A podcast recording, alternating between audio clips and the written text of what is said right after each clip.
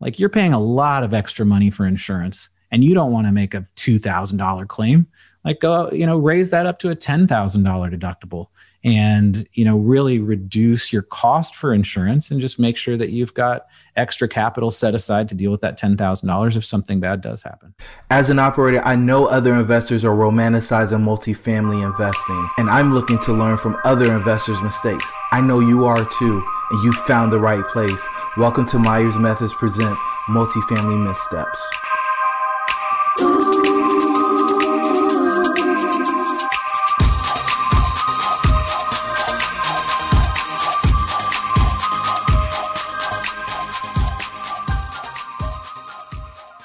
Hey, everybody, and welcome to Myers Methods Presents Multifamily Missteps. I'm your host, Jerome, and I've got the grand pleasure of having Jeremy Goodrich with me today. Jeremy, how are things out in your neck of the woods? So good, Jerome. Thank you for having me. I mean, it's kind of a dreary, wet, cold, rainy day today, but I still went out for my, my lunch walk and I got those steps in. So I'm feeling good, and uh, it'll be sunny tomorrow, I hope. What part of the country are you in, man? I'm in southern Indiana, so uh, Bloomington, Indiana, about an hour south of Indianapolis. For sure, man. And so this is going to be a different kind of show because typically we have operators, but I think the biggest thing that is challenging people in the space today is risk and managing that risk. And you do insurance, right? Yeah, I manage lots of operators' risk and have lots of stories of missteps. So uh, can talk through a lot of those.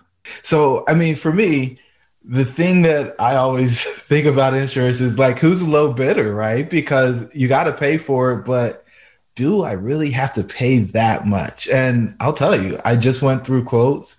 I had two thousand dollars difference on a ten thousand dollar policy, yeah. and I couldn't rationalize why basically the same dec page was giving me such different pricing. So there are a lot of people out there who are just trying to go to the lowest bidder, but I suspect that you don't believe that's the right way to do this, right?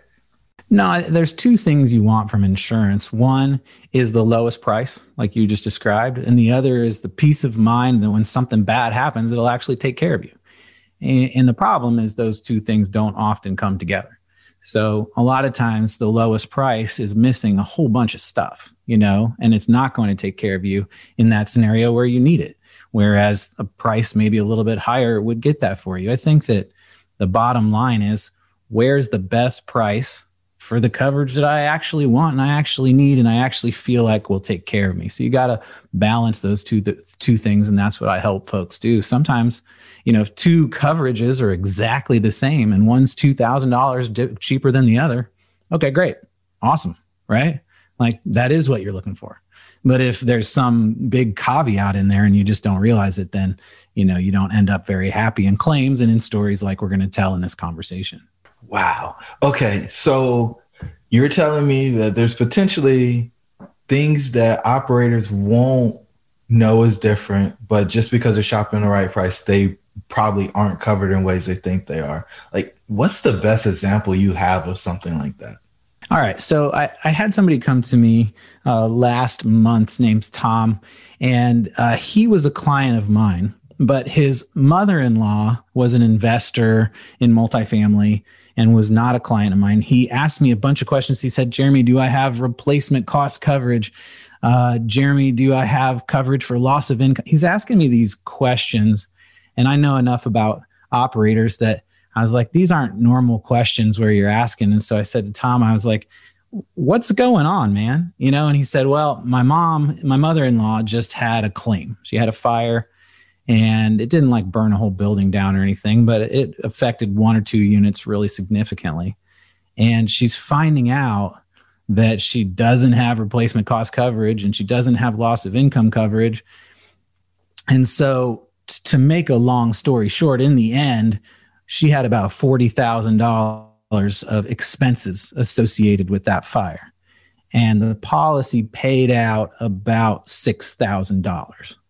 So if you whoa, think whoa, about whoa, that, say the numbers again.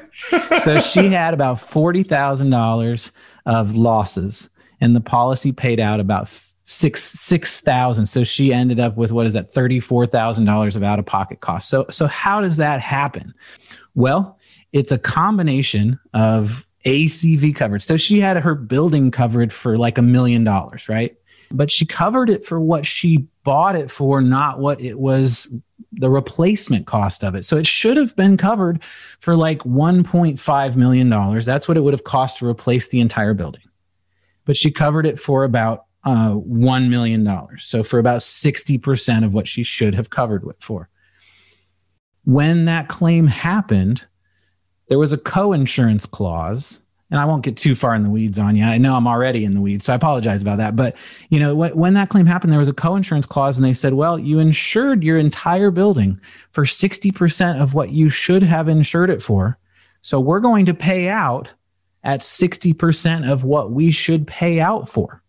So the $40,000 claim then came down to like 16 my numbers aren't quite right here but around 16,000 and then she had a $10,000 deductible so she it went down to about half and then the deductible took it down below so it was about $6000 in the end uh, what she actually got paid out. And that was because she had not insured it for the amount she should have.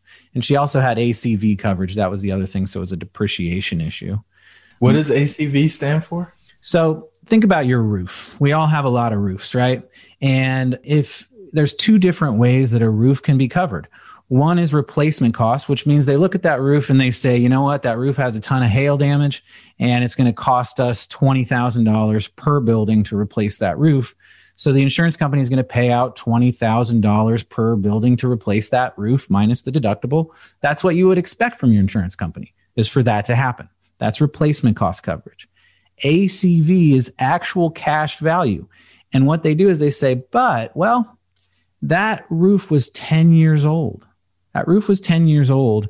And so we're going to depreciate for the age of the roof and pay out instead of the $20,000 it would have cost. It's 10 years old. So we're going to pay out $10,000. So they remove depreciation from the payout of the claim. Now you can't go out and get a 10 year old roof to replace your existing 10 year old roof. Like that's just not possible, right? So, I mean, this concept came from auto insurance, right? If you've got a 2005 Subaru Outback, and that gets totaled. You, you don't expect the insurance company to replace it with a 2021 Subaru Outback. That doesn't make sense. You would want them to pay out for the value of the car that you had, and that was an older car, so that makes sense. It makes sense on the auto side. But then you bring that same language and the same coverage over to property, and it doesn't make sense because I can't go get a 10 year old roof and put it back on to replace my 10 year old roof that's damaged with hail. I've got to put a new roof on. And so I should get paid out for that. So that's the difference between replacement cost coverage, which is paying the cost to actually replace the thing, versus ACV coverage, which says, nah, we're going to depreciate the age of that thing and pull that off the top of the payout in your claim and not pay, you know, you're going to have to figure out the rest. Whoa. So note to self: don't get ACV coverage because I mean you. Yeah, don't get ACV. And the and the way that people get burned on this, and and my number one piece of advice to investors is you you just can't think about insurance as insuring what you paid for a property because that's where you end up with these ACV coverages with all the things that I said that are, you know, going to burn you in a claim. You say, "Well, I only paid $50,000 for this.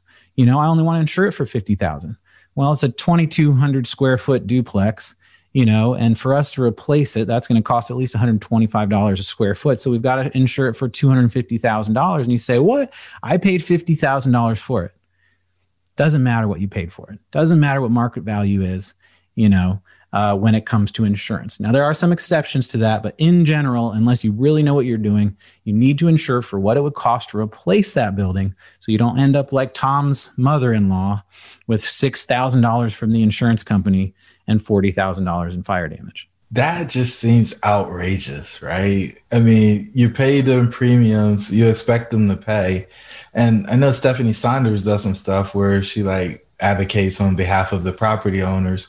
But what if you're at that space, then something went really wrong. So, uh, from your perspective as an agent, How are you making sure that people don't get to the place where they get the surprise at the end? Because I mean, that's that's when you get upset and frustrated and feel taken advantage of and manipulated and all this stuff.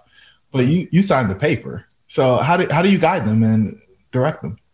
Well, it's interesting because I mean, it comes back to that cheapest price thing. I mean, there are a ton of agents out there, and there are good people and bad people in every industry, and ins- insurance is no different. There's plenty of bad people, and there's plenty of good people. But there are plenty of bad people out there who don't, who know these things that I just described to you, and also know that if they set up policies with coverages like I just described, they're going to be the cheapest option. And so they're going to throw out that cheapest option. They're not going to, you know, make a big deal about the things I described. So the way I deal with that is I just have to inside myself be like, you know what? For me to sleep at night, I want to set up policies that have the right coverage. And I'm going to do that for the best possible price I can do for all of the folks who are kind enough to bring their their business to me. But if that's not the cheapest option, and they go with someone else, then you know I couldn't do anything about that. So I think the the advice to operators is find an insurance agent you trust, and you know ask some questions. Make sure you understand some basic things. We have some tools on our website that can help you look at you know whether your coverage is right or not. But you know, in the end, it has to do a lot with trust, and from my perspective, it just has to do with being willing to lose accounts because some other agent came in with some slimy deal that was too good to be true. A lot of people want to be profitable multifamily operators but lack the knowledge, deal flow experience, and capital to be successful. They often try to overcome these challenges out of order, slowing or eliminating their ability to get their next deal done. We've developed a framework that allows them to gain the knowledge they need to find profitable deals. When they do, they create the time and location freedom, as well as the generational wealth they desire for their family. The Myers methods of multifamily investing have proved to be the fastest way to establish credibility and profitably grow an apartment portfolio. If you want to know more about our four step process, jump over to MyersMethods.com to get our free four step guide to getting into multifamily investing. Let's get back to the episode. So, do you ask folks to let you review the other competitors just as a courtesy? so that you can actually point it out to them? Even if they go for the lower price at least you get give them the option of hey well you're giving up this this and this. I can also write it the same way but i think you absolutely need it. Or you, you say no this is the coverage i need to write for you in order to feel comfortable and if you want to go do something else then that's fine but i won't be willing to write buying policy for you so we do something called a portfolio review for real estate investors where they send over their policies and we review it with a video without any like we're not quoting it, we're not trying to get your business, we're just reviewing it for you. So I do a ton of that and that's exactly what you're talking about, but I like to see the other agent stuff. I like to be able to say exactly what you just said. Look, if I placed coverage that was exactly like that agent's policy, I could do it for 10% cheaper than they're doing it. The thing is, I will not do that. And I cannot do that because of these reasons. In the end, I hope you never have to use your insurance um, and never have some big bad thing that happens. And, and obviously, you hope that too. But if you do, I want to make sure that that experience that you have is what you think you will have and what you expect to have. So um, I do refu- review other people's policies. I say 80, percent of real estate investors have policies with major problems like the ones I just described. And I know that because I look at all these policies and I'm like, geez, what, like who, who's doing this? Who's putting this in place?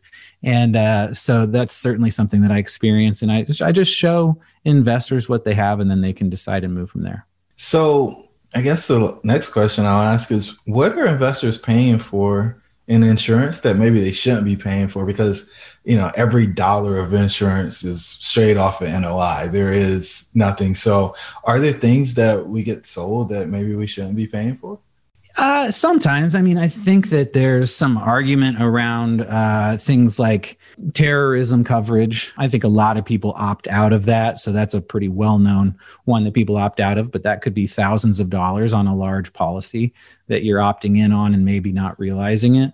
Equipment breakdown coverage is one that I don't think a ton of investors need. So, this is a coverage where if you had a major system go down, like HVAC or something like that, it would cover to put a temporary system in place until you could really replace that system with something else. Well, most multifamily investors have separate units for separate property or, you know, separate HVAC for each thing or whatever and can come in and get something replaced pretty quickly. If you own a a grocery store or a Walmart or something like that, yeah, equipment breakdown makes a ton of sense. If you own a multifamily apartment, I'm not sure that's as valuable and that tends to be significant cost. Those would be things I would think about. Low deductibles is probably the other mistake I think a lot of investors make. I mean, if you have a $1,000 deductible, and you've got 100 units, there's probably not a lot of people doing that. But using an extreme example, like you're paying a lot of extra money for insurance and you don't want to make a $2,000 claim, like go, you know, raise that up to a $10,000 deductible and, you know, really reduce your cost for insurance and just make sure that you've got extra capital set aside to deal with that $10,000 if something bad does happen. And I think the last question that is like extremely valuable here at least from my perspective, is all right, somebody's getting ready to buy a property, some stuff has happened. Best practice is get loss runs before you buy the property. But most people don't know what that is or why it's important or how it can impact the rate. So, are you willing to go down that path a little bit and talk about the meaning of loss runs and why it's valuable? Yeah, so loss runs are simply asking the existing insurance agent to send over the last five years of claims that have happened on that property. A lot of times, the property is owned by someone who has multiple properties. So it may be the last five years of claims for that investor in general. So I see loss runs that have properties that we're not even talking about in them, just the way it is. So you get to see what claims have happened on that property. And that can affect the premium if there's been significant claims at the property uh, before you buy it right? So if there's been a bunch of stuff going on there maybe a bunch of water damage then the insurance company says well where's all this water damage coming from? Have you fixed those problems? Are we going to have the same problems? Stuff like that. Another thing insurance companies do sometimes is ask the investor for their loss runs to see how that investor's losses are who's buying the, the property. So that could be true as well. So loss runs are just like the history of claims associated with either the property or the investor who's coming into that property. And insurance companies use them to have a sense of whether the property has serious problems, whether, whether something's going on there, or whether the investor has a history of filing claims. Both of those could potentially affect the insurance premium on that on that property. It's crazy. As you were going through that, I came up with two more questions. So the first one is Is there anything that makes a property uninsurable? So I'm insuring a property right now. Um, it is in um, Wyoming. It is uh, 150 units, 10 buildings, all three story buildings.